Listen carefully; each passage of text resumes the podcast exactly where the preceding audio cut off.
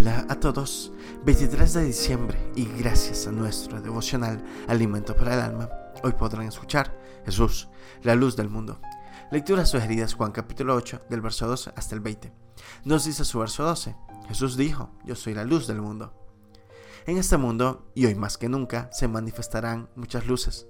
Veamos por ejemplo la luz del sol, la luz artificial, la luz intelectual, la luz de ciencia y muchas otras. Ninguna de estas luces puede llegar a una persona a un encuentro personal con Dios, que es donde encontramos el sentido y propósito real del ser humano aquí en la tierra y también una esperanza cierta en el cielo.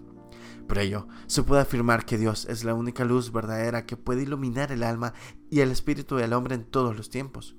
Jesucristo mismo dijo, yo soy la luz del mundo.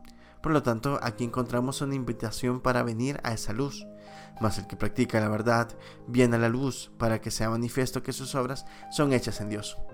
La condición y posición natural del hombre en este mundo es llevar una vida de tinieblas carente de la luz divina. Y esa es la condenación, que la luz vino al mundo y los hombres amaron más las tinieblas que la luz, porque sus obras eran malas.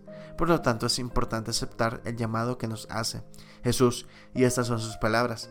Venid a mí todos los que estáis trabajados y cargados, y yo os haré descansar.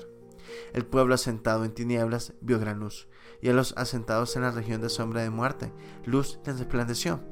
Mateo 4:16 dice, es tiempo de Navidad, así nos lo indica, ¿verdad? Una como guía. Y ya que como es tiempo de Navidad y por lo tanto la luz del cielo iluminará el mundo y a sus habitantes. Devocional escrito por Gabriel Ibáñez, en Chile.